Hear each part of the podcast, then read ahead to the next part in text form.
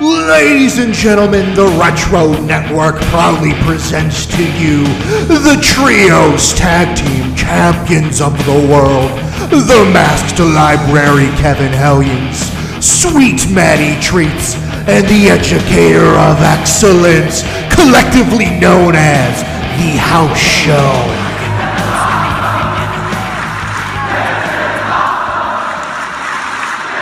Ladies and gentlemen, welcome to another edition of The House Show. It is me, as always, Mr. Matty Treats. And I am, you guys don't understand what is going on here. I am sandwiched between two men in their bedrooms, okay? In the boudoir, if you will.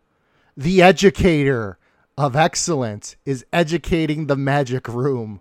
Uh, educator, what are, what are you doing over there? Looks like you you look comfy. Hello, my good sirs. Hello, everybody listening into the show.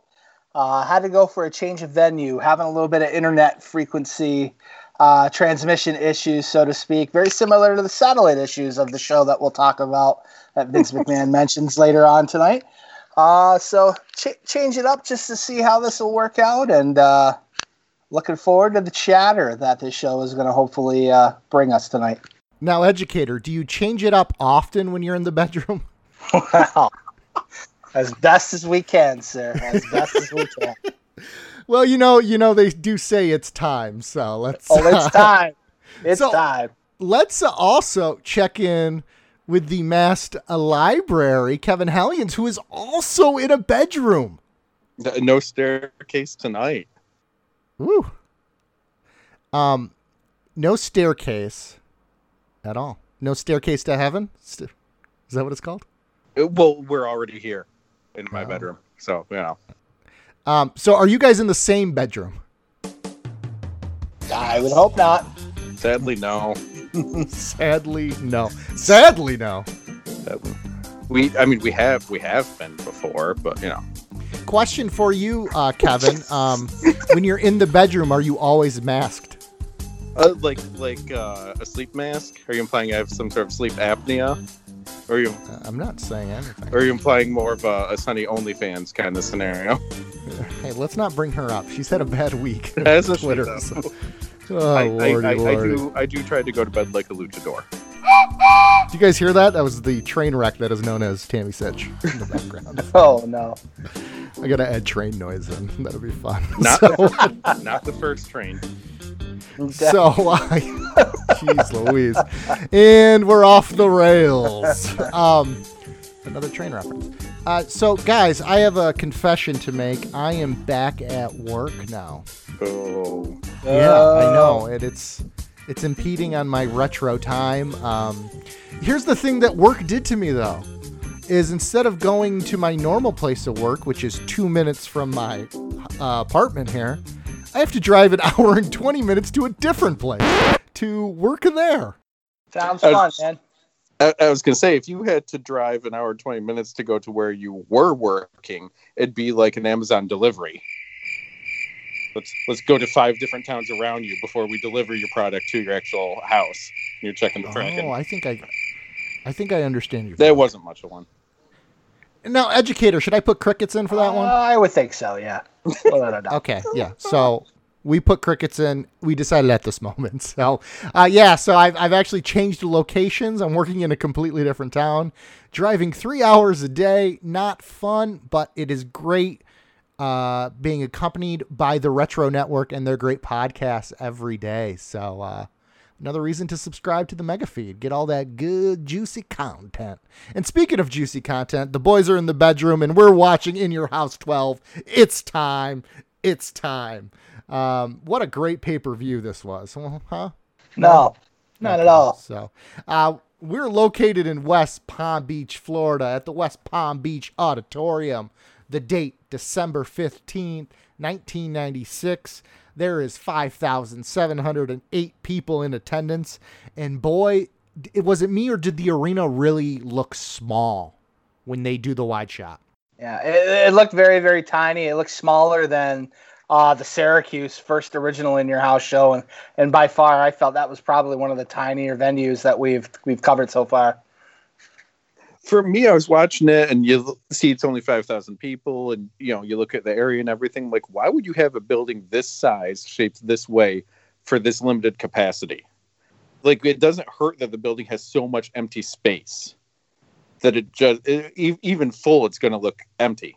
You know yeah it just it, was jarring to me especially when we've they've been building and building and getting into bigger arenas it seems like and especially when they go to canada and they're pulling in 14000 12000 right. you know uh, people to, to come down to this size. It just it just looked bad. Um, we are greeted by the opening video package uh, and we are presented by karate fighters. All right let's go baby.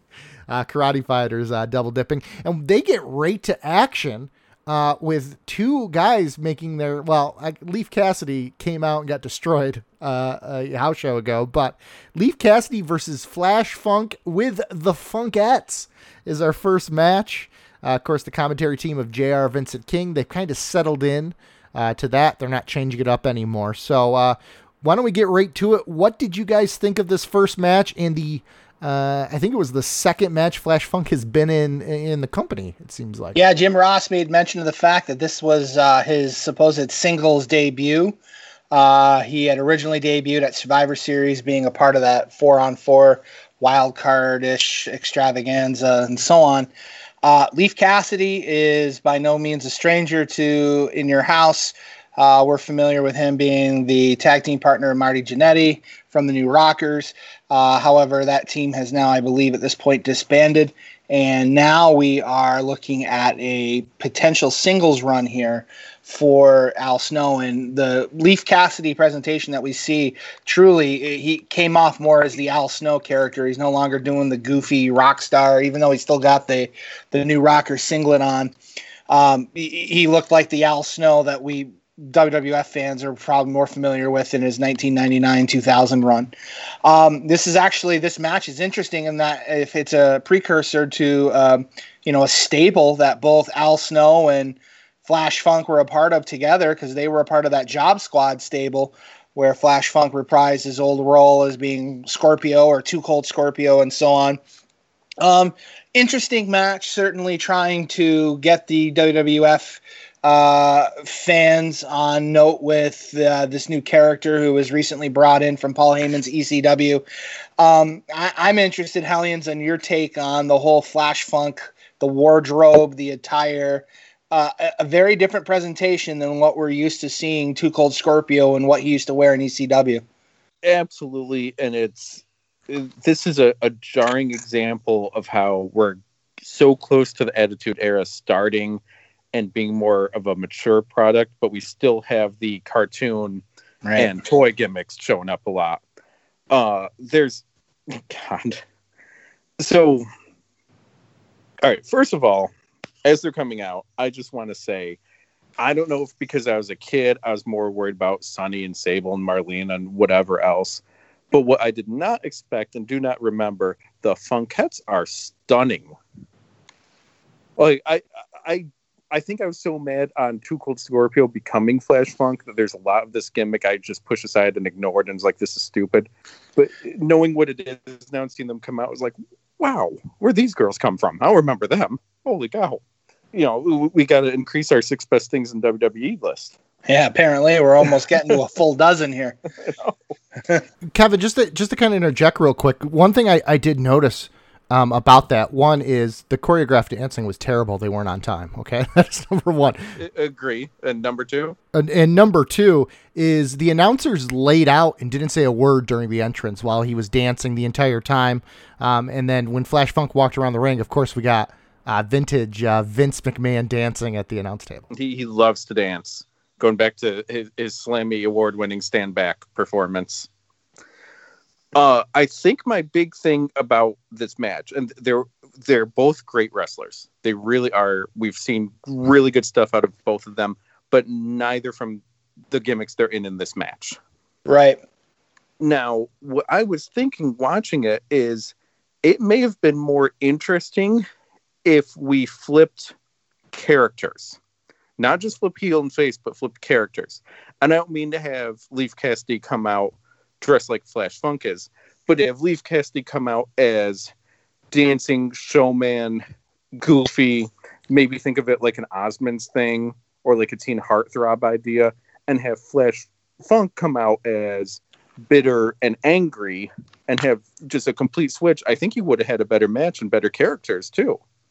Like I Al Snow's a goof. I think him coming out with dancers and being silly and all, like the Flash Funk gimmick, could have been a blast.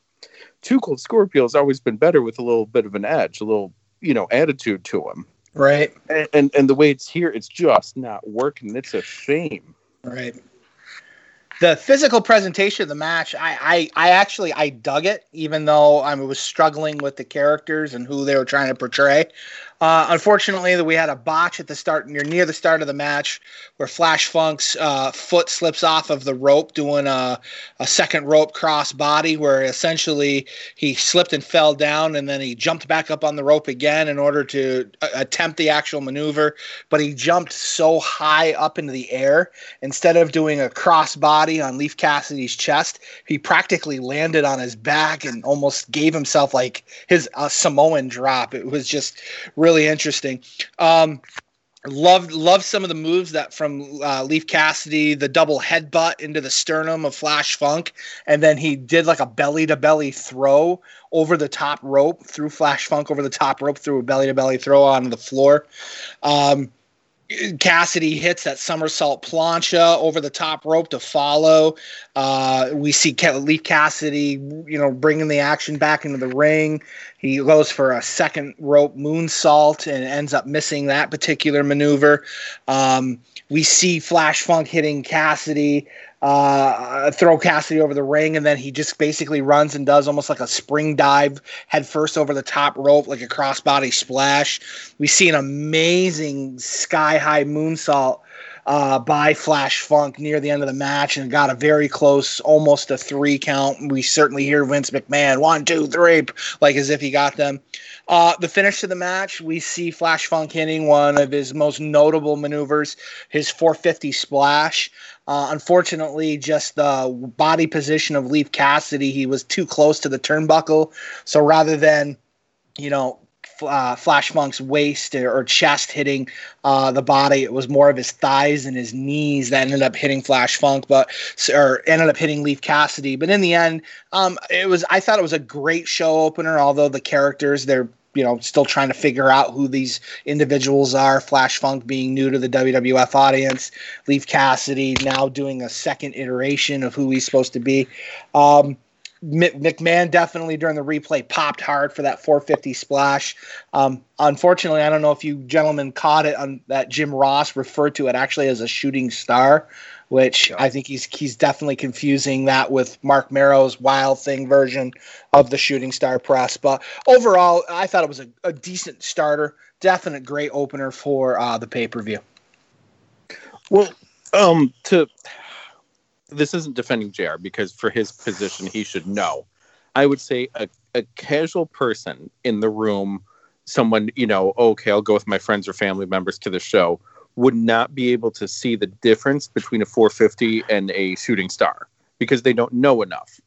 Now, the example I'll give for stuff like this for non wrestling fans, um, my mom loves figure skating, watches it all the time, looks forward to the Olympics, the national championships, stuff like that. So when I was younger, you know, I'm in the room too, so I'm seeing a lot of it as well. They would say, "Oh, that's a, a, a Lutz, that's a Salchow, that's a, you know." Um, they would say the the moves that the figure skaters did, and I'm like, they got up and spun, like uh, they spun around. Uh, nothing looked different.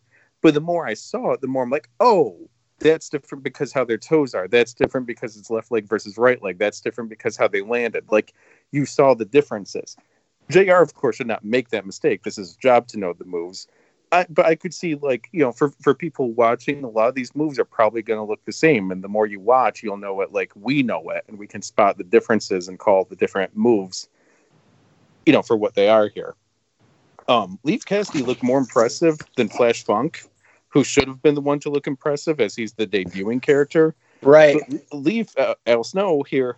I almost wonder if it's one of those things of, look, I'm going to go out, I'm going to do my job, I'm going to make my opponent look good, I'll take the loss. but I'm going to also make sure you remember I was out there. Absolutely, make making the most of his minutes and getting a few few of his stuff in. Absolutely. Yeah. Now, two of our uh, our our, I guess I'll call them production uh, tangents that we go on. Uh, the angle of the ring, where the steps are, where the spots take place, and there's wires on the ground. This is a very different setup than we're used to for some Right. reason. I don't know if it's because of where the entrance ramp is or or what. But once you notice it, I couldn't help noticing it and how everything is kind of redesigned to take place over there. Even the other side of the ring where the announcers are seems like less floor space than usual. And then, is this our first appearance of a super fan on an in your house pay per view? Because tie dye guy's there. Yeah, I saw tie dye guy as well. Yep, absolutely. No, it's not, Kevin, because uh, we had the neon couple holding up Oh, the the Shawn Michaels couple. click sign. Oh, couple. that's- and they're at this pay per view as well. Yes, they are. Yes, they are. Yep. But I mean, the the Philadelphia one, we know the main ones that were always front row ECW, but you would see them front row of many other events in Philadelphia area. You would see um, uh, White Zombie guy, Rob Zombie guy, whatever his name is, Straw Hat guy, the guy next to him that I always thought looked like Fred Goldman with a mustache. I guess was uh, his brother. Right. Um, we haven't seen Vlad yet, the one that's in the uh, the um, sleeveless shirt, muscle Right. shirt, whatever. Uh, and I, I don't know why it's always enjoyable to me. I think the ones now is uh, Red Hat guy, but he hasn't been seen in a while, even before No Fans Corona era. Um, Brock Lesnar fan is at a lot of shows, always wearing that same shirt. And uh, Undertaker losing the streak fan has shown up a few times too. Right. You know what's funny about the super fans is when I went to Mania, the amount of people that take photos with them at the at the events. I, I wouldn't I wouldn't put them ahead of a wrestler. I don't want them to have their own gimmick table. But if I'm walking through and I walk past you, sure, let's take a picture together. Right. Now, Masked Library, how upset are you that I did not get a photo with Noel and Frank the Clown? Um, I'm I'm upset for one and couldn't care less about the other. Yeah, you're a big Frank the Clown guy. I'm so. I'm big on clowns. Dated a few. Another thing too, I noticed is is there's a woman in the front row with a bouquet of flowers. Oh, yes. Yeah, And I saw and that there's too. No payoff to it. I'm not sure what that was or why she had flowers or if she was like uh, one of the wrestlers' girls at the time or anything like that. I just thought that was kind of it just stuff like that sticks out. It really does. But I, I was expecting like Shawn Michaels to come out and he and he's given flowers. Like I really thought something like that was happening, and we saw it get planted. But there's there's nothing. There's no payoff for why she has Right. flowers.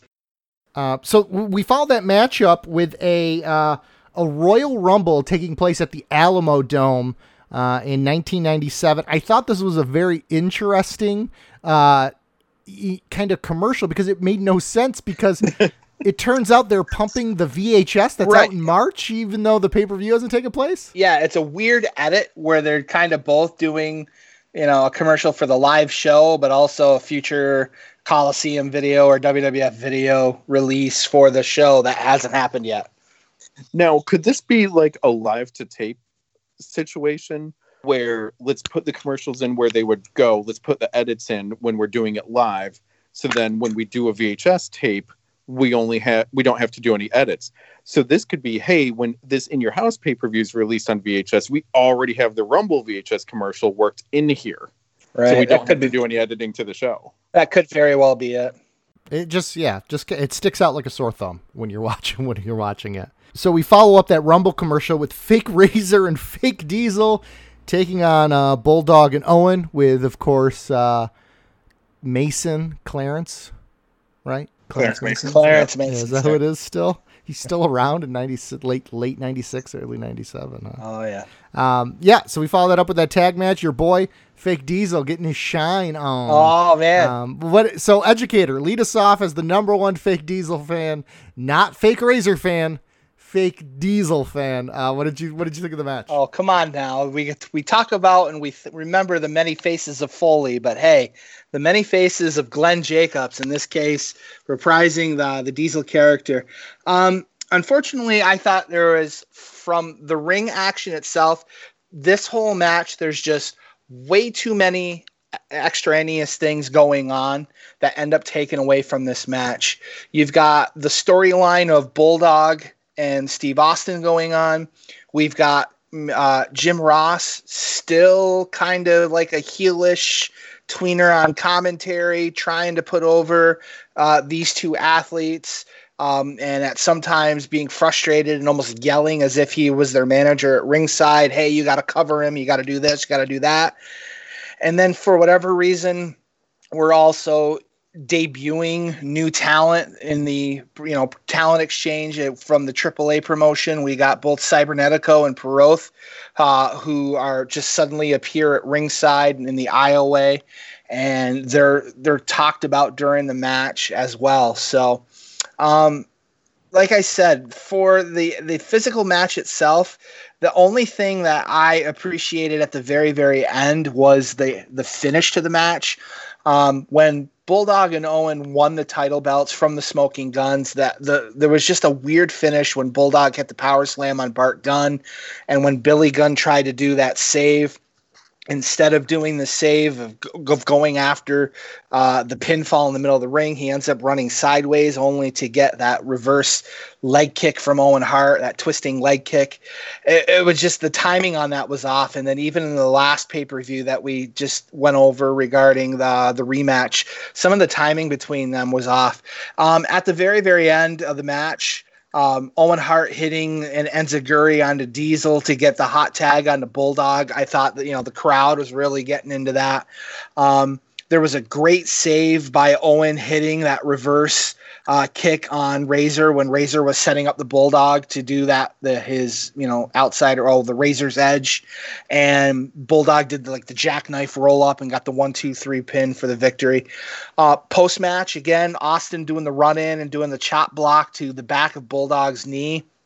Um, we're starting to lay the groundwork for what eventually is going to be uh, not just a, a Bret Hart versus Steve Austin feud, which they had their singles match at Survivor Series, but now this is starting to become globally a whole Austin versus Bulldog Owen, eventually Bret Hart, and we're we're slowly laying the seeds for you know four or five months down the road for the Hart Foundation. So, um, like I said, the the match itself. Um, could have been, I think, a, a lot better if there was a lot of the extraneous stuff pulled out. But overall, I felt it was a, a good showing for uh, the Glenn Jacobs character. Uh, not a very good showing for the fake Diesel. Or I'm sorry, for the fake. I misspoke. I'm gonna have to edit this out. Oh, don't wait, wait. Yeah. you, we got it on tape. We got it on tape. We got it on tape. oh, come on. All right, so certainly a. Uh, you heard it here. Glenn Jacobs' uh, least favorite fan. Come on. I don't know what. The, uh, certainly. I can't believe you're doing your boy dirty uh, like oh, that. No. Uh, so uh, let me try to uh, cut. Doing it dirty in the bedroom with Glenn Jacobs. How dare you?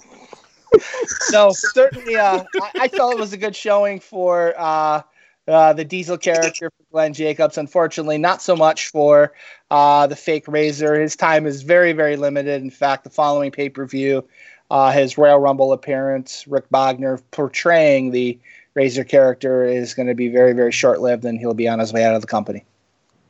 It's oh God, you're right. This is an overbooked match. Usually, you have a completely overbooked card. This is just an overbooked match, getting everything in here. One of the issues I have is um, quote, you know, air quotes here, Diesel and Razor are wrestling Kevin Nash and Scott Hall styles. Like Glenn Jacobs is not wrestling as Glenn Jacobs or as Kane or, you know, Isaac Yankem or whatever here. He's wrestling like Kevin Nash wrestled. And so I got to imagine Razor there, Big Titan, is doing the same. And I would be curious what the two would have been like if they were allowed to wrestle their own style, their own way of a match, if they could have made it better. You know, uh, uh, seem like a more cohesive team, something. You also see, like you're mentioning with the Hart family, the long term booking that we don't get as much now. Because this is clear what's Mania, and I'm kind of saying that, you know, it sounds like there are different plans for Mania 13 than Bret and Austin, but we know where we're going with the Bret Hart character Okay, let's work backwards. What else do we need? Well, we need Owen and Bulldog to be here too. Okay, how what do we have to do to get them there? Like you can see the back planning of here's our goal. Now how do we get everyone there? And certain other people kind of fall aside that aren't as important as we go along. You also see long term booking with them referring back to what happened on Superstars, which Superstars is all taped like a bunch in a row and then aired ahead of time. So it you know, our situation now where on Monday on Raw, if something goes wrong and you want to change it Friday on SmackDown for pay per view on Sunday, you could. But they couldn't say, oh, hey, we've changed course. No, you have all these episodes of Superstars tape that aren't going to line up with your greater storyline. I was also a little confused because it's always it, it was this pay per view and the last one. They're like earlier today on Sunday morning Superstars. Maybe it's because it was syndicated and dependent on where you live, but Superstars was always Saturday afternoon for me. Like it was always on like around eleven or noon on a Saturday. Right. Same Challenge, here. Yep. Wrestling Challenge was which was really a nothing syndicated show. Nothing important ever happened on Wrestling Challenge. Was the Sunday show and All American Wrestling as well. Sunday as well. Yep. Um, Glenn Jacobs as Diesel is honestly, I think, bigger than ever in his career. He's absolutely jacked out here. Right. Like more so than he's ever looked as Kane, I think. Uh, like you're saying, Cybernetico and Pierroth show up. It doesn't mount to anything. Even the Rumble stuff, it doesn't mount to anything. WWE is seeing a lot of attention going to WCW's cruiserweight division and is trying to do something of their own. They have this working relationship. They tried the Super Astros show, which I looked and does not appear to be on WWE Network at all. But it also makes me wonder like these these uh, promotions in Mexico were not their competition at the time. Promotions in Japan were not right. either. WCW is your competition. ECW you have a working relationship with. Like, why not do more partnerships? And WCW did a lot, a lot of partnerships with Mexico and Japan over the years. WWE always had like these quick little attempts, but nothing that really went anywhere. And it could have been a great way to to show more talent and just make more money. But I think it's the we need to control everything in house. You know, and also our guys need to look stronger. Just look at when they bought out WCW, it's no longer competition. These wrestlers are under contract to you, but yet you still have to bury them. So they said um, they've been watching video of their opponents. Now I meant to tweet it out and see if I got any traction from any wrestlers but we we've talked to a few indie wrestlers. We've met some and all, and we've seen plenty of you know behind the scenes and everything. I've never once seen a wrestler watch video of another wrestler to know how to work the match. I understand what they're going for. I know in the in the professional sports, which I I do not watch, but uh, treats maybe could jump in. I know in the professional sports, you do watch tape of other teams and see how they do certain things to prepare for it or you know illegally record them or whatever. You you scout them. Yes, scout them. Yes. There we go. it's a big thing in the UFC as well because you want to learn your opponent's tendencies. Um, that's why that's also too Kevin why a lot of times the announcers when uh, someone's on the attack and they miss a move they'll say well scouted because that means they've been watching tape on that person and they know what moves coming next and you kind of train your body uh, instinctually to uh, defend it and, and I know it's part of the the the illusion of wrestling, and you know, pretending it's not all scripted. Like I know it is. It's just one of those lines that always sticks out to me. Uh, qu- second question for you, gentlemen, and this is in regards to Glenn Jacobs. How close can you be to being seven foot feet tall without actually being seven feet tall, and you can call yourself seven feet tall? 6'11, 6'10, like where's the cutoff? Before. It's like, no, you're not seven feet tall. You're talking about Case Abe and whatnot? I would say about six nine, because because t- Taker was uh, six. They built him originally at six ten and a half, um, and he was like a legit six eight six nine. So plus, if you have a couple inches in lift, yeah, boot, right? True, true. And I mean, like it's it's rare that it comes up that it's an issue or challenge honestly, I think the only one where it's like that guy's not as tall as you have pretended he is is when Andre and Hogan face off at right. three, and you're like, he should be a lot taller. And I think a lot of it though with Andre is the fact that yeah, he probably was legit seven two seven three, in his youngest days in his prime but as he got older and his body started to break down due to the acromegaly complications oh he by by wrestlemania 3 and them doing that stare down i mean hogan is probably in his prime in terms of physical body condition and andre is just on his way down Yeah, it's also too like how Kurt Angle has gotten shorter over the years because of his knees. yeah the way he slouches right Yeah. Uh, one thing too, Kevin, I always thought was interesting about size is the one person that sticks out now, like a sore thumb, is if you watch that AEW pay per view, uh, you know, Double or Nothing, is how big Billy, Gunn is compared to everyone else. huge. It's almost, and it to me, it's almost damaging to your product to have someone that big right. on your sh- why why book him in the match if he's going to make everyone look so small and he's not a regular guy or uh, like a huge name that's going to draw I, I don't get that I- it doesn't make sense to me but Well, and and as much as WWE has always been the land of the giants, when everyone's big, you need to be super big to look bigger than them. right So Andre has to be ridiculously big. Undertaker has to be ridiculously big, or even your your muscles, because we've seen guys that look average on TV, but you see them in real life, and you're like, oh, you're huge. But TV doesn't show just how big they are. But all elite, and it's nothing against any of them by any means. But you have so many smaller indie wrestlers, which are who are great at wrestling, but they're not bodybuilders, and they weren't, you know, born to be over a certain height either. Billy Gunn body builds. That's where why he's not in WWE anymore and is in AEW because he got in trouble. But uh, you know, uh, you look at the other guys and they're wrestlers first, and they're training to do that, but they're not training to get the mass on them. Even if someone might be the same height as Billy Gunn, they're not training in the same way.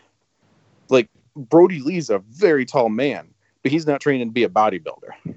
He's never going to have that bulk to him with with the, these two tag teams both being heels it's interesting how the crowd disliked this fake diesel and razor angle so much that they are firmly going to play the heels in this match. Right. And owen and bulldog will have the face roll for right. It and this is the third pay-per-view in a row now that they've done a heel versus heel for the tag titles between the first two bulldog versus and owen versus the smoking guns and now this as well for the tag team titles.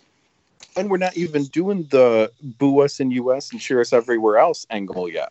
Right. So it, they're just flat out in this role. And then like i don't remember the angle going so long that starts here. Um when austin attacks bulldog and owen kind of looks jr's teasing like what took owen so long to come to his partner's defense. Right. Is there going to be look. dissension right yep i remember bret hart coming out the, the unification of all of them that's such a great angle that takes place on a, on a later raw the next year but i don't remember the build up going on for so long so we move on to the aol room with nod the nation of domination uh, crush a pg-13 the boys uh, was there Wolfie D and uh, Icy Ice? What were their names? jc Ice. ice and wolfie d J- jamie, jamie dundee and i can't remember and Farouk. Of course, this leads to the exchange of Farouk versus Ahmed. Uh, what did you guys think of this uh, promo? I always think it's interesting when they're doing a promo in the middle of the ring during a pay per view. Well, I certainly am very appreciative of the typical late 80s, early 90s gear that uh, Ahmed Johnson had, his tracksuit with the uh, the big fanny pack. Um, unfortunately, just the the incoherent thoughts that were rattled off by Ahmed Johnson, it was just hard to follow the promo. Luckily, we have the Nation of Domination entrance music here to kind of tie everything together.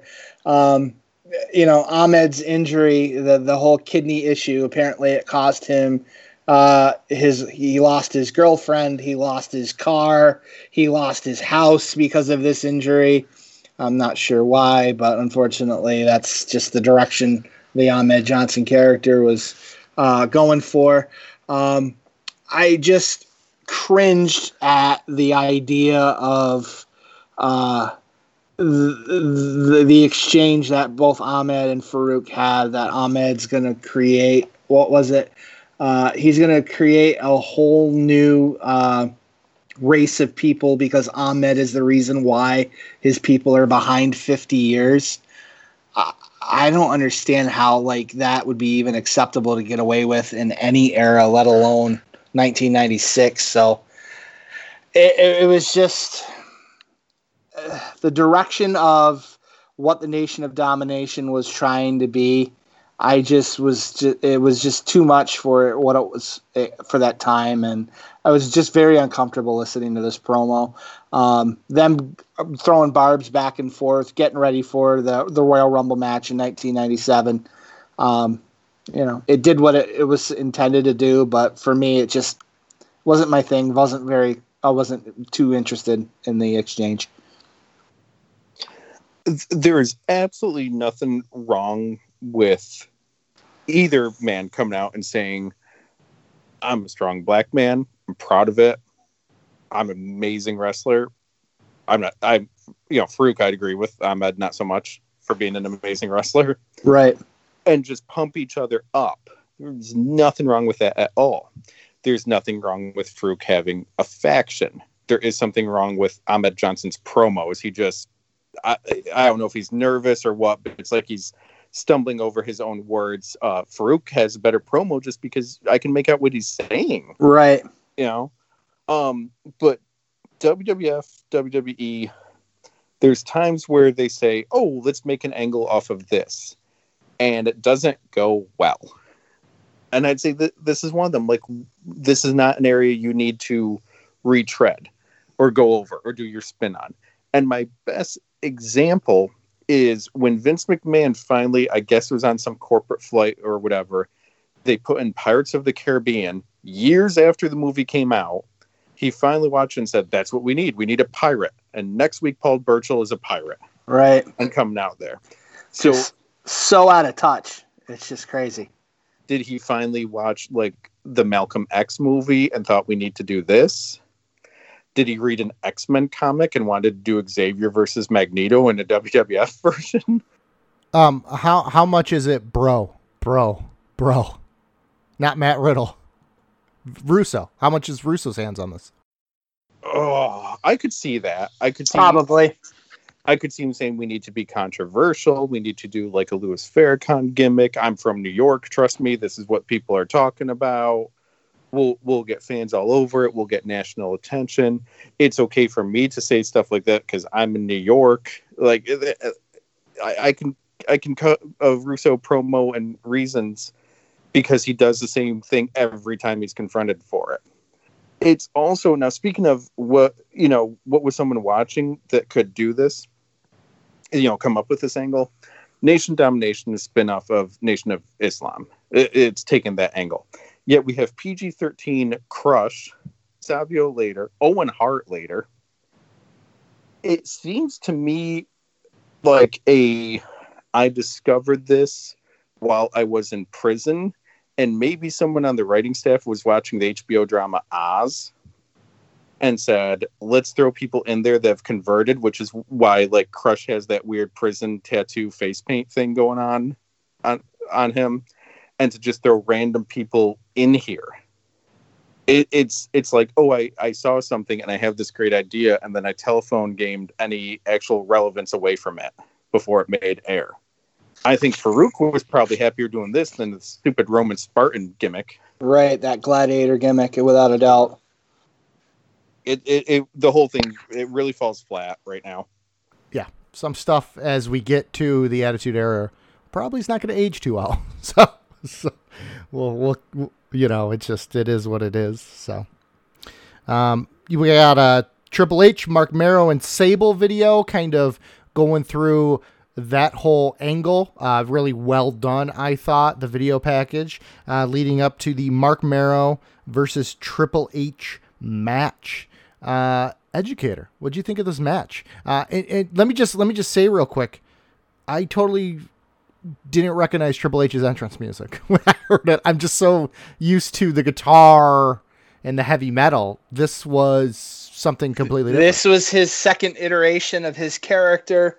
He's getting away from that Connecticut blue blood Uh, you know, I'm like a horseback polo character. I mean that. I mean, to me, that's what it looked like his gear was when he during his first iteration.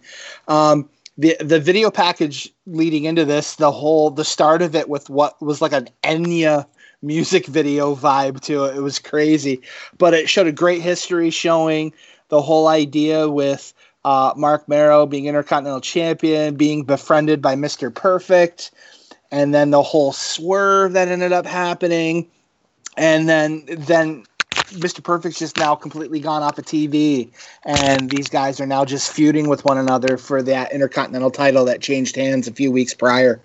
Uh, Sable coming to the ring. She's not doing the evening gown uh, get up. She's kind of back to that latex ish body suit, black latex suit. Um, we hear McMahon making comments, and I'm wondering if they're concerned that it was going to be another in your house, beware of dog, that there were issues with the satellite transmission and they were having difficulty uh, with uh, the transmission of the pay per view. So, you know, we're asking the fans to kind of hold on stay tight as they're working on things. Um, the match itself, I thought it was an okay back and forth match at the very, very beginning. Um, was impressed with the top rope Frankensteiner the top rope Hurricanrana that Mero did on to Triple H. Uh, I, I I love the subtleties of uh, the heel heelish maneuvers Triple H to avoid getting hit by Mero, who was going to jump off the top rope. He pushes the referee into the ropes that causes Mero to fall down uh, and almost crotch himself onto the rope itself. Um, Mero slingshotting Triple H into the corner, uh, turnbuckle, and almost posts him. I thought that was impressive. Uh, Marc Mero doing that Marrow salt where he climbs up to the top rope and then does a 180 twist around and then does that backflip moonsault. That I was always impressed with that maneuver whenever he hit that.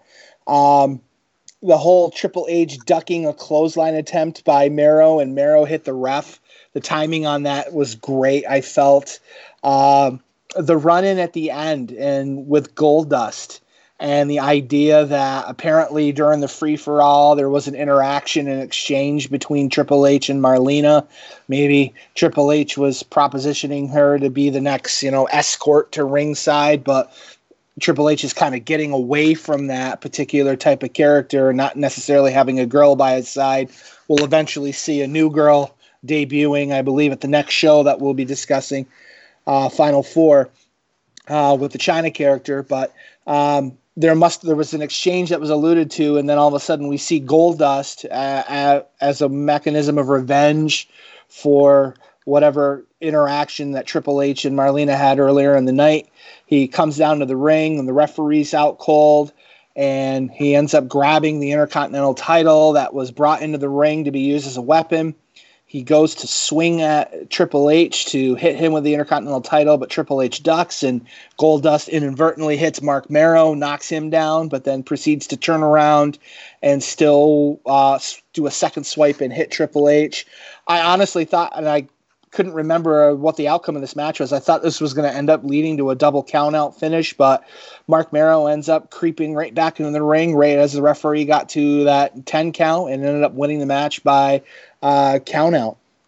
Post match melee where Mero drags Triple H back into the ring and ends up hitting this wild thing, shooting star press maneuver. Uh, always, always impressed with the height that Marc Mero would jump to get that wild thing, shooting star press.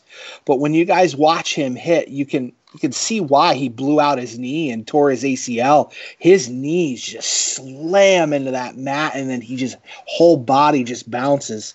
Um, and then in a second post match melee with Goldust as Triple H is kind of being carried out after being declared still Intercontinental Champion uh, because he lost by countout. And we see Goldust attacking Triple H. So we're kind of setting up for the next feud uh, as this one unfortunately has run its course. And I think it's very soon after this. Marc Mero ends up getting an injury and blows out his ACL, and we don't see him for a while. So overall, decent match for what it was. Count out finish, I guess, to try to still show both guys being strong. Uh, but the whole point was to just advance another angle rather than to culminate and finish an existing one. which I felt that there was just so still too many loose ends with the whole Mr. Perfect deal, and that never followed through with, and just weird.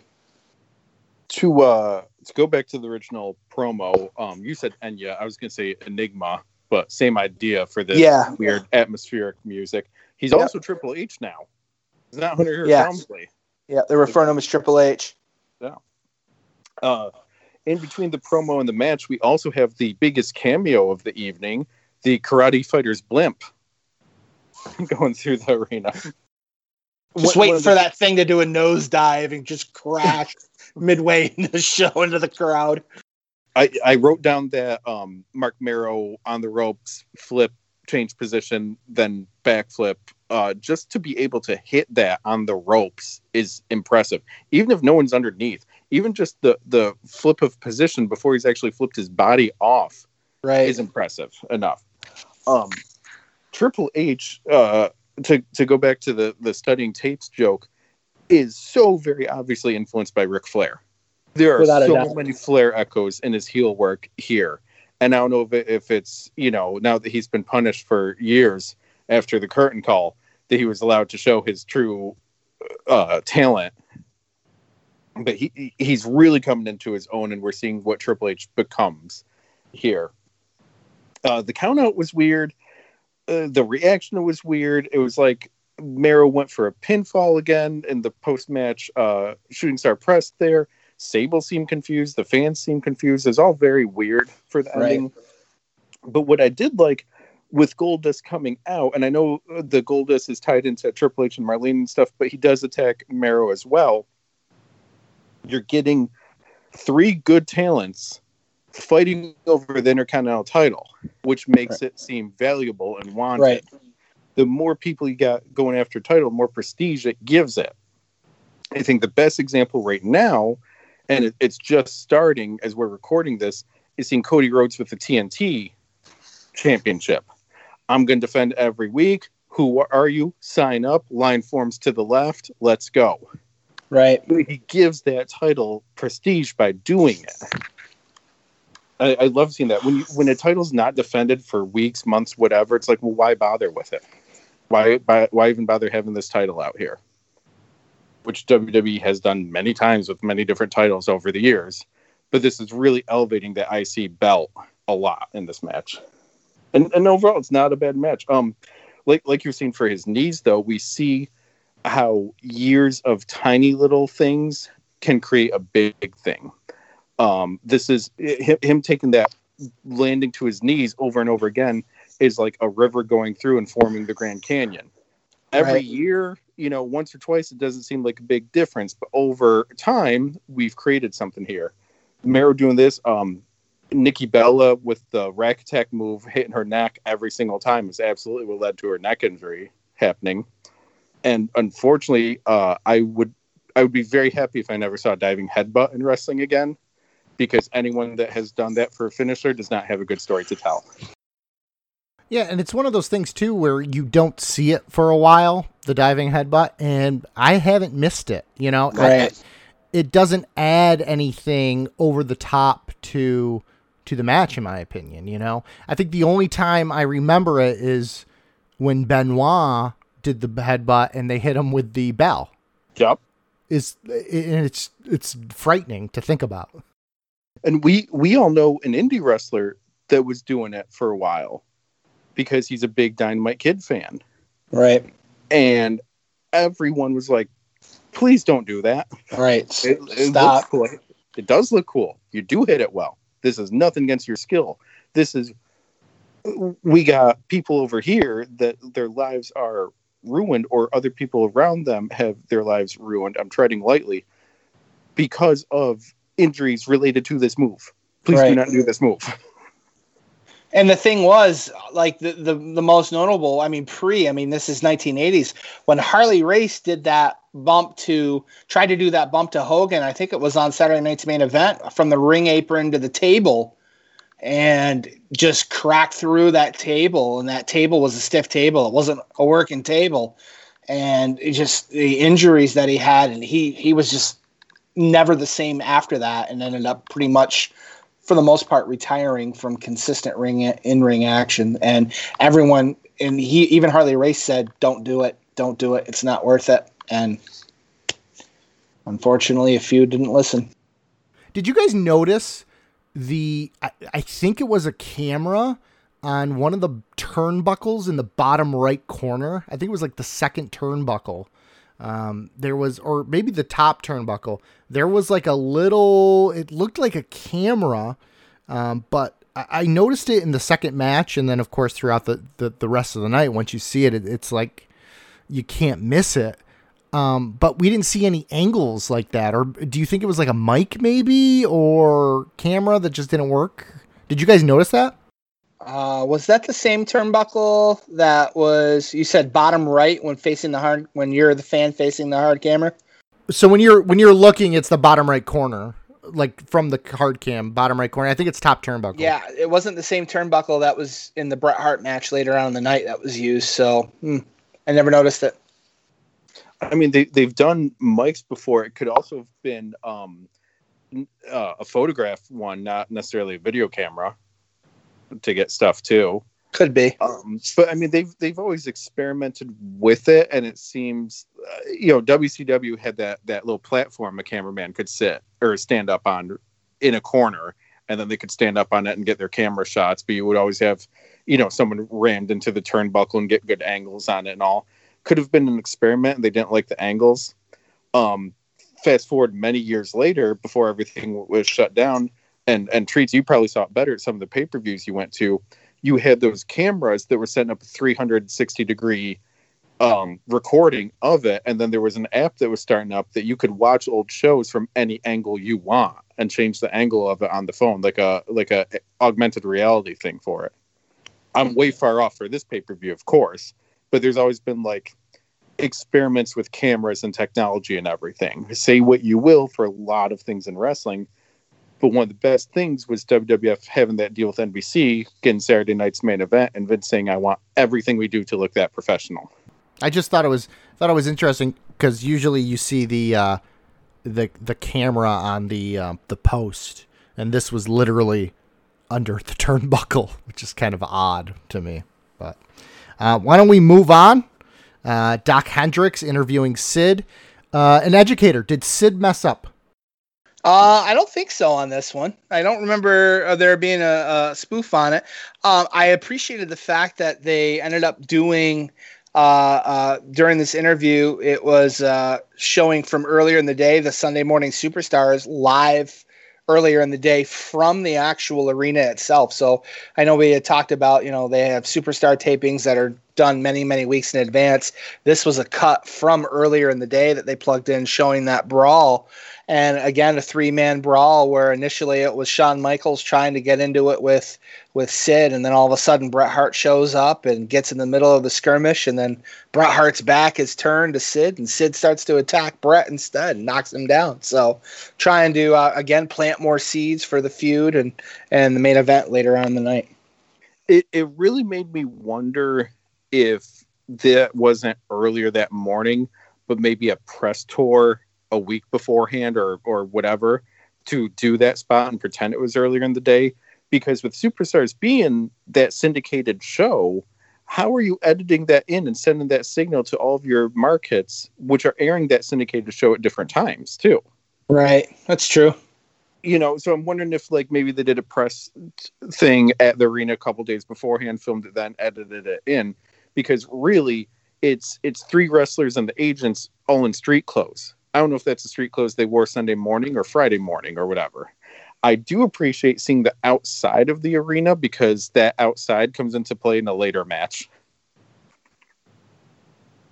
There's a there's a design choice on that arena that I enjoyed. Yeah, the yeah, it's actually the next match. Um, so we get the Executioner versus Undertaker hype video. Um, just kind of recapping basically what happened uh, at Buried Alive. and then kind of going into it. Um, and then we go into the Undertaker versus the Executioner, and you know it's going to be a barn burner of a match Jeez. when your Executioner goes up the steps and a fan pulls his robe and he almost falls down. It's not Was good. the fan the educator? No, No, without a doubt, it, It was wasn't not. this. Oh, once again, you work in the Sultan reference. Okay, we see it. We see it. Uh, educator, I, I know you had some thoughts on the executioner and the uh, Undertaker match. Oh my goodness. Um, unfortunately, this match did not age very well at all. Um, I, I thought it was. Qu- question, just a quick question for you. Did you think it was good back then? Hmm. uh, Because usually when it ages well, you you know you, you you would think that oh it got better or oh this this does this looks great still, and I, I don't remember anyone talking about this match to begin with. Um, you know, it was meant to further on the storyline of Undertaker against Paul Bearer and and mas- mostly Mankind, as we see the Mankind interference and the calamity that that was later on in the match. Um, but no, without a doubt, I, certainly, uh, t- the person who played the executioner is Terry Bam Bam Gordy. For those who aren't or weren't aware. Um, him coming to the ring uh, with the old Papa Shango music. I thought that was cool uh, for uh, his entrance music. Uh, but the the character Terry or the executioner character played by Terry Gordy. Unfortunately, this is not the same Terry Gordy uh, that I I hold in my heart and, and am familiar with uh, between his UWF run, between his fabulous Freebirds in US uh, or uh, in USWA and uh, Mid South and World Class Championship Wrestling. And this isn't even the Terry Gordy that was tagging with Dr. Death Steve Williams, where they ended up, you know, having an amazing run in '92 in WCW, and then eventually were like huge in Japan. Unfortunately, this is Terry Gordy who had suffered a pretty significant medical episode on a plane ride. Um, basically, he had a form of a stroke and he lost a significant amount of cognitive function and cognitive ability. Uh, and he was unfortunately through this match, it was almost as if Undertaker was holding his hand, guiding him through this match. Um, I've listened to Jim Ross's podcast regarding this was just essentially a favor to Terry Gordy, giving him a payday because, you know, other than a short, maybe three or four week run that the Fabulous Freebirds had in like 84 in the WWF. Uh, this was the only time that Terry Gordy was, you know, was in the WWF. Uh, probably also a favorite of Michael Hayes, who was a back on stage uh, interviewer and was starting to build his backstage presence as a producer for the company. Um, you know, w- probably this was match was just more for really furthering the storyline between Mankind uh, and the Undertaker.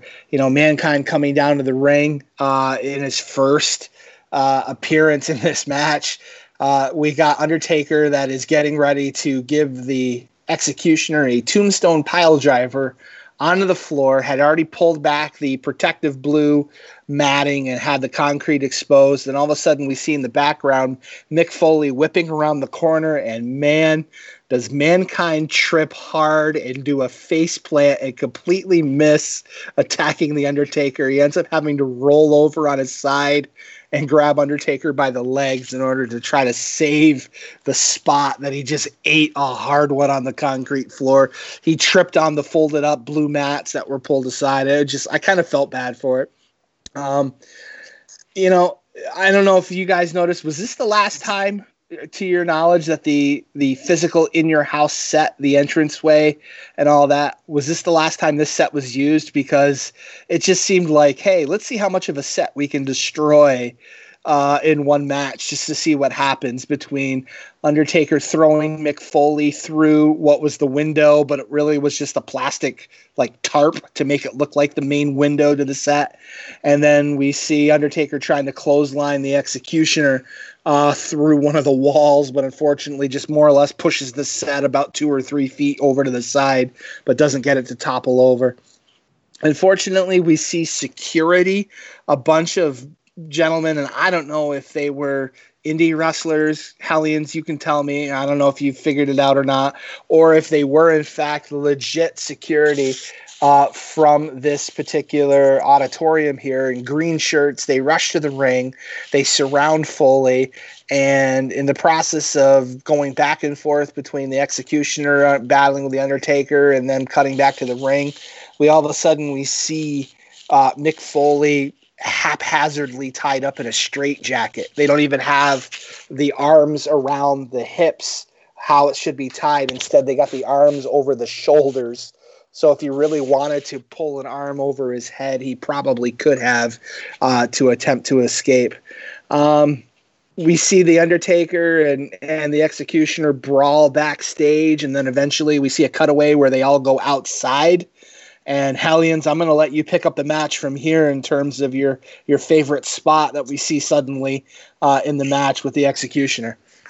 So you got the you got the arena looking like a dome with one giant main entrance. There could be side ones, I don't know, but one like giant main entrance, and then a nice little landscaped moat pond, whatever you want to call it, with a fountain around it. And at that earlier today brawl that we saw earlier, you see this and it looks all nice and pretty. Why? Why and who had the bright idea to have Terry Gordy in his mental state at this time roll down the outside of the building and splash into a body of water without someone there to immediately pull him out of it is beyond me. I mean, he looks lost in the ring. Putting him underwater is not going to make him any better. I, I'm bl- in a mask, in a mask too, which could have been moved and and lost his vision and all sorts of other things could have gone wrong.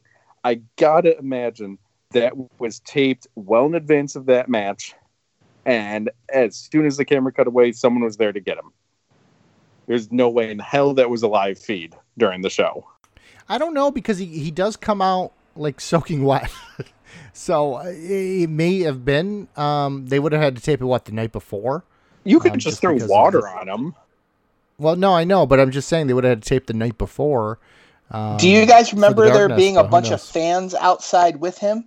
Because the I only remember seeing the camera cutting back to Terry Gordy rolling down this concrete hill and getting yeah. like, and landing in the body of water. Like I don't even remember seeing Undertaker. Maybe he was in the picture, but certainly like prior to this, we see a whole bunch of fans dart outside through the same doors that Undertaker and the Executioner left through, and then all of a sudden we cut to this and we see the Executioner rolling down the hill.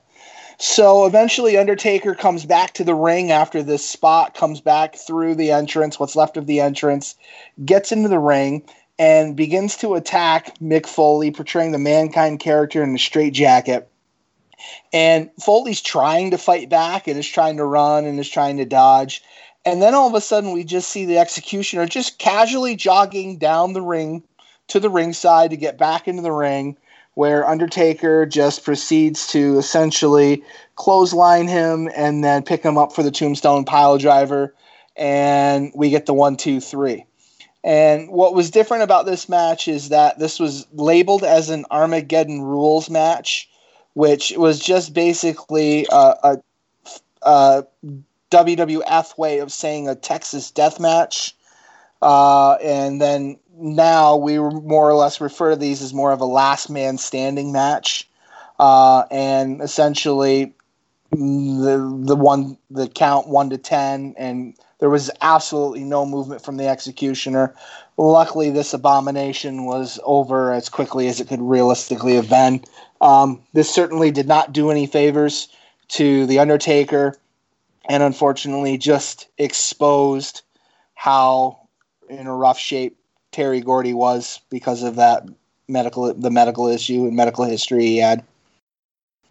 It, it's it's such a non-threat threat. Like clearly he was brought in to be a new you know monster before they realize how limited he is. I guess. Like, did people not try out beforehand? It, you know, we, we got two glaring examples here in our In Your House series of guys that were great at one point, and WWF brings them out three I'll say Waylon Mercy, Vader, and Executioner here, Terry Gordy. that are not what they were years beforehand. Like, d- does no one do a tryout match? Does Right. no one see that you're not there anymore? Honestly, I, Oh. I mean, Terry Gordy had some decent matches earlier in the year in ECW, and I'm fairly confident that these matches that he had were prior to this medical episode that he had on a plane ride back from Japan. So they were probably assuming that he was able to still function and go, but this was not the UWF Terry Gordy battling the one man gang that, you know, I certainly grew up and watched as well When was years. when was Doc and Gordy against the Eliminators in ECW? That was 90 early 96. Okay, Yeah. Before So Like pro- like, no, all Feb- like February, March 96. And I think he ended up having this stroke over the summer, that same summer, June, July of 96. and and that's not to say like oh he had a stroke. Why would anyone hire him or anything like that? Of course not. But for the position he's in and to be trusted with someone else's body that you were wrestling with this is just a bad idea Yeah. And All it's, it's a semi main event, too. So, oh, it's but he, he- he- it's like oh here's our big you know threat of the week our big villain of the week and it doesn't pan out and you don't see it again like probably the best example for for you two not being the comic geek i am but like the adam west batman 66 joker's on a lot of episodes riddler's on a lot of episodes but there's random one-offs like an egghead or something right, right. king tut that you know show up once or twice and never again because they weren't the big threats you hoped they would be. Um it's also uh i i'm enjoying seeing mankind as this character as giving time to show all that he can do instead of just being i'm the death match guy. I'm the guy that takes a beating. I'm the guy that does disgusting things and will you know light myself on fire and lose an ear and you know go through things and all. I'm Right. glad this mick foley exists. I'm even happier with you know when the more comedic aspects are added to it. Talk about a way to lengthen one's career. I i say this and you two know but for the viewing audience i rewatched stranglemania in the past week um along with our podcast friends at odds with wrestling. And to see the stuff done in it. An educator, you were, you were mentioning earlier um, when we were talking online that you remember watching this tape too, but the Cactus Jack of those videos would not still be alive today. No, absolutely not. Thankfully, we got mankind along the way, and and the star that he became in WWF and beloved and everything too. Like the the guy I saw in those death matches wasn't going to write a book. You know, he probably wasn't going to be able to hold a pen or, uh, and or pencil the way he was going. Like it was just it, the match is so bad. Mankind is such a highlight for it. Right. just such a No. Yeah. there. Yeah, it almost turns it into a two on one Armageddon rules match. I, I'd say a one on one and a half. Right. Well, that's because mankind has his arms tied. So Yeah, that's why I'm at half. Yeah. and he gets maced by the security. Oh, and and to go back, th- that security is absolutely indie wrestlers. There's no way that's real security. But security. but if you then if we go into the next match and they do a bunch of crowd shots, there are those security like those guys that are at security with those green shirts. They are on the fan side of the barricades trying to do crowd control as well. So that's why Well- it made me think. right, but like, okay, to go back to the um, is this the last time they used the in your house set? The WWF uh, the convoy of trucks was not as big as it is now. Right. for the set and all the stuff that they bring show to show. Like that in your house set was one of the most elaborate sets they had, and it's for your B pay per views. Right. You don't have to bring that set. You got a lot more room that you can bring something else in. One of the things they probably weren't bringing town to town was fake security shirts. They might now, but they probably didn't then. I could see like, oh hey, we got to do this angle. Um, person in charge of the arena, do you have got like extra shirts? We could Right. some guys Very very likely. Right. like that would make more sense to me and hire some indie wrestlers that would know how to take a bump and but not how to put on a straight jacket Right. might work better than taking actual security, removing them from their posts, letting them in on you know the secret of wrestling for what they got to do there. Following that uh, epic, epic co-main event, uh, we do get the Doc Hendrix speaking with uh, Bret Hart. And is it me, or do we start seeing heel Bret Hart? I, I'm convinced this is the actual heel turn right here. Between him flipping out over Shawn Michaels' music playing in the background during his interview and going nuts on Michaels, and then the post match scram, you know, brawl that they had, uh, and some of the heelish maneuvers we see mid in the match with Sid. Uh, I, I'm I would say that this is it. They're definitely starting to move forward with uh, heel turn Bret Hart without a doubt. So, qu- question real quick there for you, educator. Um, with with heel Bret Hart sneaking in here in December, and of course the original plans for thirteen was Michaels Bret. Correct. Um, was Michaels going to be the face and Bret the heel? Is that what they were going for? I think that's what they were going for, and was going to be a return of the favor, the title being dropped the previous year, and now back to Bret. Um, but then, unfortunately, uh, someone lost their smile and didn't want to follow through on their part of their on their part of the deal and do the favor back, and things changed. And instead, you know what? I think we got a better feud out of uh, with Steve Austin out of it in the long run. So and and I mean, yeah, Shawn was going to be the face in that feud, but he wasn't going to be clean white hat baby face. He's going to have no. an edge to him, which his commentary in the next match proves beyond a doubt. Yep. Like, hey, I'm going to have a little more edge to me. I'm going to be, you know, um, I'm not going to be Hogan. Well, not Hogan at this time because NWO is going on, but you know, I'm not going to be that train and say your prayers and eat your vitamins guy. I'm gonna come out here. I'm gonna slap hands with the fans. I'm gonna be, you know, a good guy. But if you get in my way, I'm gonna knock you down too, though.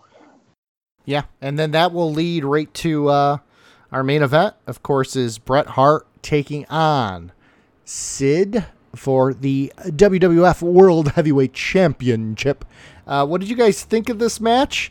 Um, how has Sid been performing right now? I know uh, we've kind of had some hidden hidden misses with him where he seems motivated, he doesn't seem motivated in other spa- uh, aspects, but he's the champ now. Is he motivated in this match? I, I think Sid was definitely motivated. Unfortunately, there was a pretty obvious botch in the match that happened, and he ended up setting it right back up and doing it the right way again with Bret. Um, hard to follow the match because of it's now a four man commentary team with Shawn Michaels being added to the mix. You know, going back to uh, Masked Library's comments about Shawn being edgy.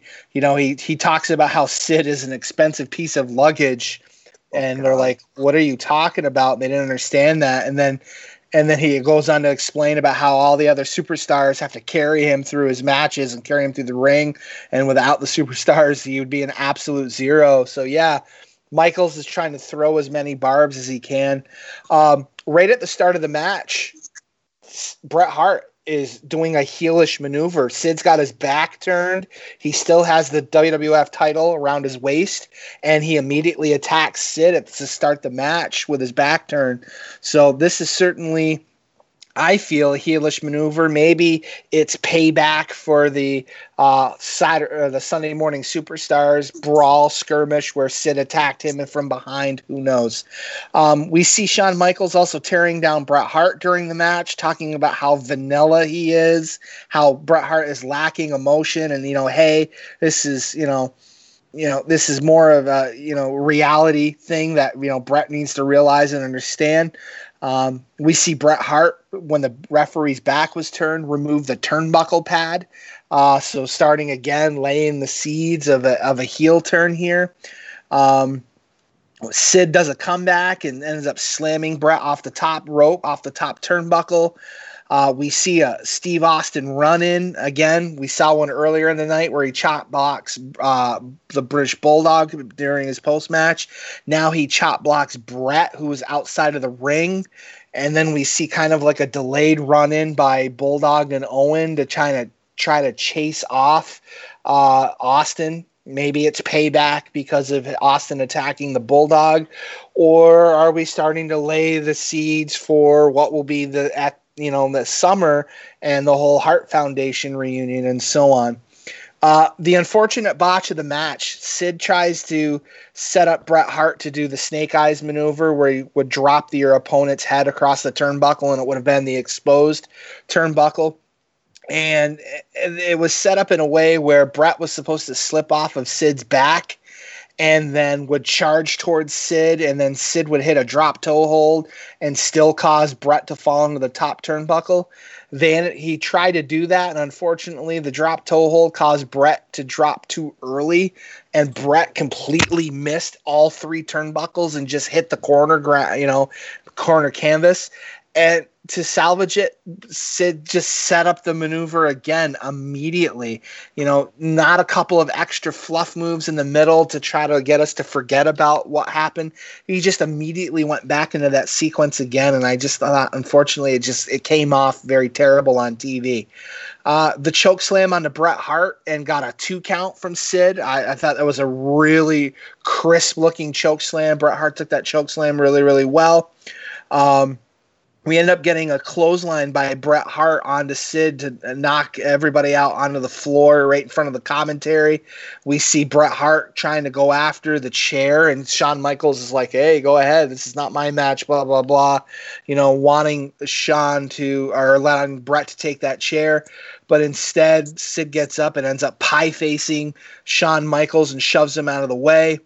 Uh, he ends up throwing Bret back into the ring and Michaels is frustrated at Sid doing the whole pie face, so he gets up on the apron and starts jaw jacking and pointing towards uh, Sid, and Sid ends up doing an Irish whip and uh, or reverses an Irish whip from Bret Hart and ends up slamming Bret Hart into Shawn Michaels, and we see Shawn Michaels fly off the apron towards the commentary desk. But on the replay, do you guys see the replay where Shawn, when he jumped off, fell off the apron, smashed his head against the chair? I thought that was a very interesting spot.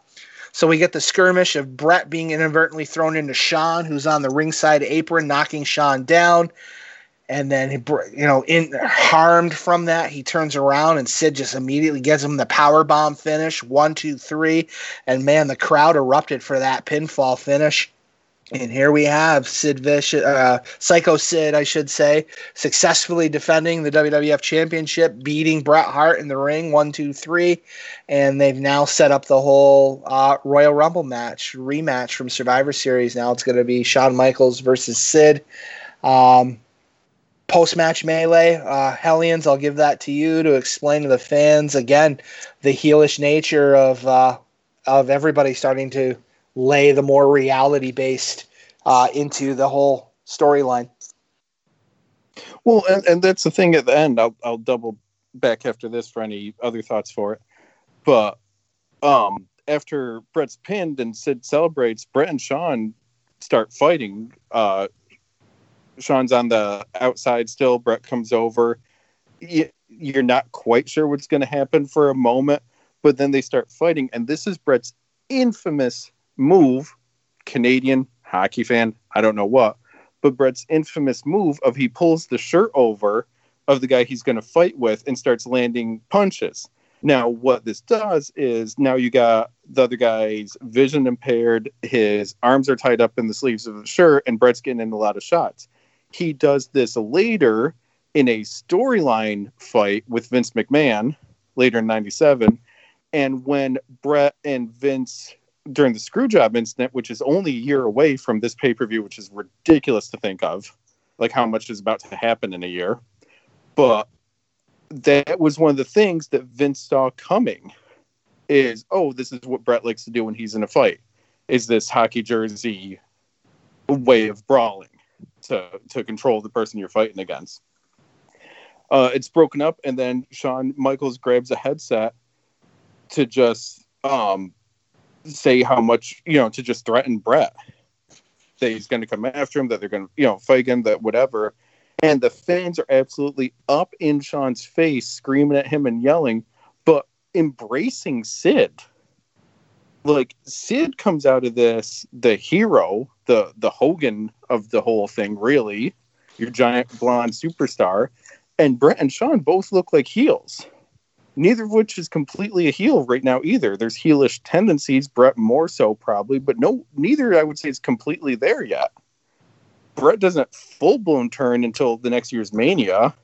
Shawn's got his weird career path over the next few months, and and Sid is just you know as as much as we've enjoyed this return and the title run, it, it, his work gets out too. Like it, there's just so much stuff that's odd here on what direction we're going, where the characters are going, who's good, who's bad. We got you know two two heels or two heel teams in a match. Like this is just such a let's throw everything out there and see what the fans respond to time. Um, back to uh, my question about how close to seven feet do you have to be? Geez, Sid is huge. He looks bigger in this match than he's looked in anything else he's done. I don't know, you know, that we've done in our in your house series. I don't know what it is here, but he just looks massive.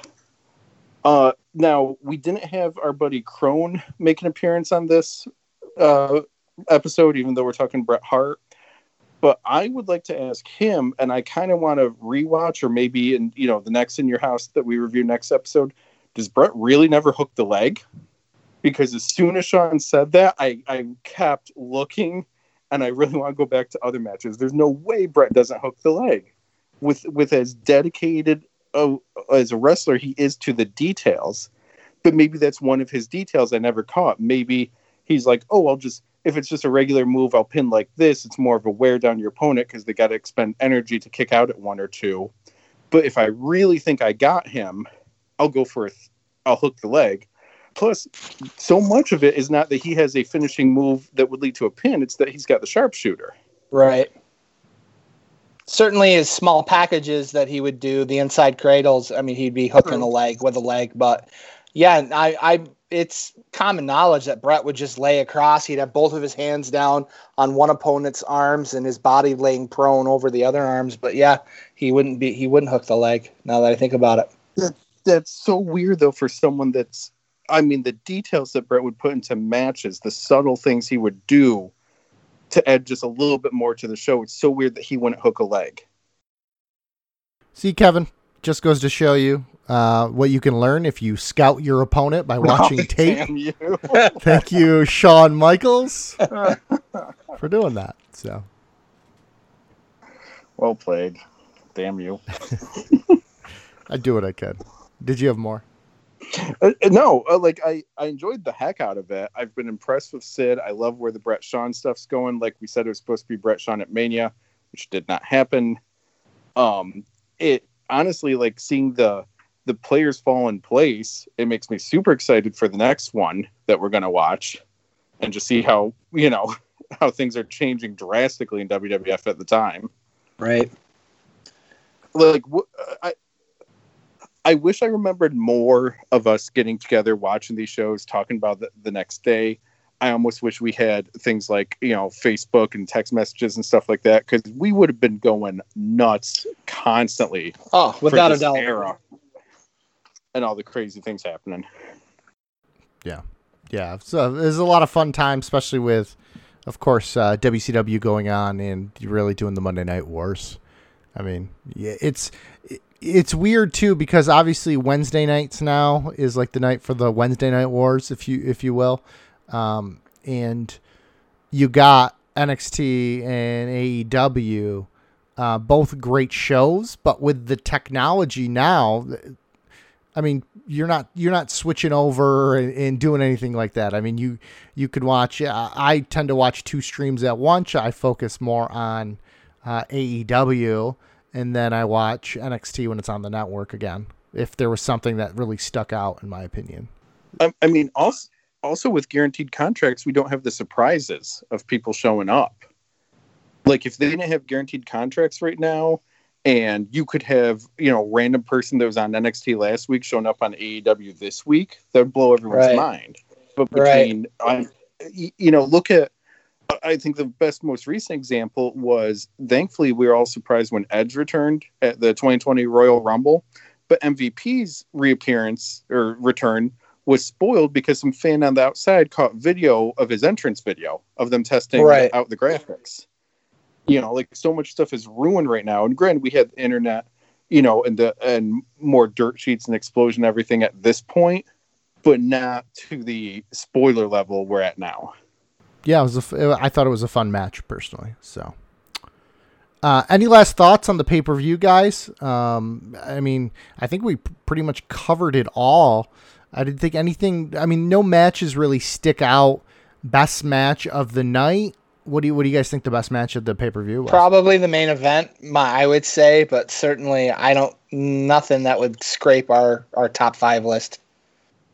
Yeah, nothing in top five. Bret Sid, I would say, was best of the night. I would say that um, Mero and Triple H was a very good match as well.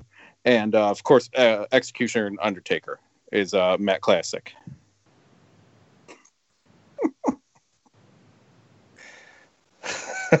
The executioner. They call him the executioner of excellence. So. No, they do not. Uh, oh, and by the way, guys, I just I just want to point out, of course, on the card we had what five matches, Yeah, it was. and how many how many run-ins did we have? oh gosh, practically every match had a run in, didn't it?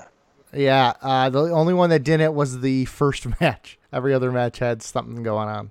So, um, why don't we go ahead and rank uh, in your house? Uh, it's time. Of course, this is the twelfth in your house we watch. Um, d- does it crack our top three? Do you think? No, No. Without- no way. No. Okay, is it in the bottom three? Um, I don't, th- I don't think it would be in the bottom three. You want to remind us what our bottom three are as we? uh So it's Buried Alive is number nine, Lumberjacks is number two, and then Good Friends, Better Enemies is still the worst pay per view, but with the best match. I don't think it would crack the bottom three. Uh, pro- middle of the road pay per view, maybe, maybe bottom, Yeah. bottom third, but not certainly not at the bare bones bottom. Okay, we'll, we'll start. Uh, is it better than Beware of Dog? Yes. I'd say it would be better than Beware of Dog. Okay, is it better than Great White North? No. No, No, I, I firmly say that's where it lands. that's about right All there. right, so it's going to be seventh then. No, eighth. Excuse me. It's eighth. I can't Yeah. do math. Uh, which I which I think's fair. I mean, I I don't think there was anything horrible on it, but there wasn't anything that stands out. It's just middle of the road. It's just there. Right. I, I I didn't feel like I wasted my time. If I ordered it or had bought a VHS, I wouldn't have felt like I wasted my money. But I also wouldn't feel like I need to, you know, call up either of you and go, "Oh my god, you gotta watch this." At this point, I believe the pay per views were still the two hour shows that were fourteen ninety five. Maybe they got bumped ninety five at this point. I know it's going to be almost a, a year. It'll be right after SummerSlam where they end up going to a three hour format. But um, for a fourteen ninety five price point, certainly would be worth it. Might be pushing it for a nineteen ninety five price point, but yeah, I mean it was it was an okay show. Certainly uh, not at the absolute bottom. So I guess next uh, next week uh, we're going to be looking at In Your House 13, the final four, and of course we've been kind of talking about you know all these kind of storylines intertwining. Of course, the main event is going to be The Undertaker taking on Stone Cold Steve Austin, taking on Bret Hart, taking on Vader. So Vader makes his return on our next show. And of course, in between that will be Royal Rumble uh, 97. So something to look forward to. All right. Uh, Educator of Excellence. It looks like you've lit candles in your bedroom, Oh goodness, by the no. way. Did you? No, just a regular light, man. Oh, just a regular light. Oh, Clap you on, know what? clap Actually, off. no. There are some candles in the background that are in the window, so that we have the ambiance from outdoors. You're right. You know, there is one thing you know how to do, and that's set a mood. So why don't you set a mood for us to to uh, take off? All right. Just want to say thank you again to the Retro Network for hosting our podcast.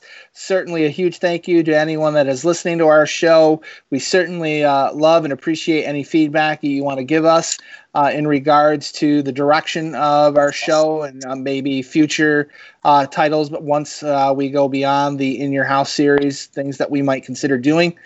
Uh, certainly, if you have not had the opportunity to do so, please go to the retronetwork.com. They have such amazing content. Uh, I cannot uh, stress this enough. Uh, find myself always on my phone perusing through uh, articles they have as well as listening to other podcasts that they have. So please, please, please uh, go check out the retronetwork.com. You will certainly, certainly find something there to keep your interest peaked. Yeah, and of course, I just want to thank you guys for joining us this week. Uh, you can find me at Matty Treats on the Twitters. Um, yeah, I, I enjoy doing this with you guys. Uh, like Matt was saying, the Retro Network podcast, I use them for my commutes to work, where the Masked Library uses them in the boudoir, the bedroom. so, how does Sequel Quest make for some good uh, loving music, Kevin? Brown chicken bronco. Oh, well, that's that's more thanks to uh, Adam. He has a very uh, ASMR soothing voice let's get into the movie. All right. Um, so, Kevin, uh, why don't you go to the climax or take us home? All right. Again, thank you to the Retro Network. Thank you, WWE Network, for these videos that we're watching. Thank you to Richard Reeder for our logo. Thank you to my two wonderful co hosts here. You can find me across the internet and my own blog. It is all asked at Masked Library. You can find the house show across social media at TRN House Show. You can find Matt at Matty Treats. You can find the educator wherever there are candles in the window. And you can find me studying tape, but putting another tape in front of that tape so that I don't know what time it is. It's time. I've only studied one wrestling tape in my life. Sunny, sunny side up. Gosh.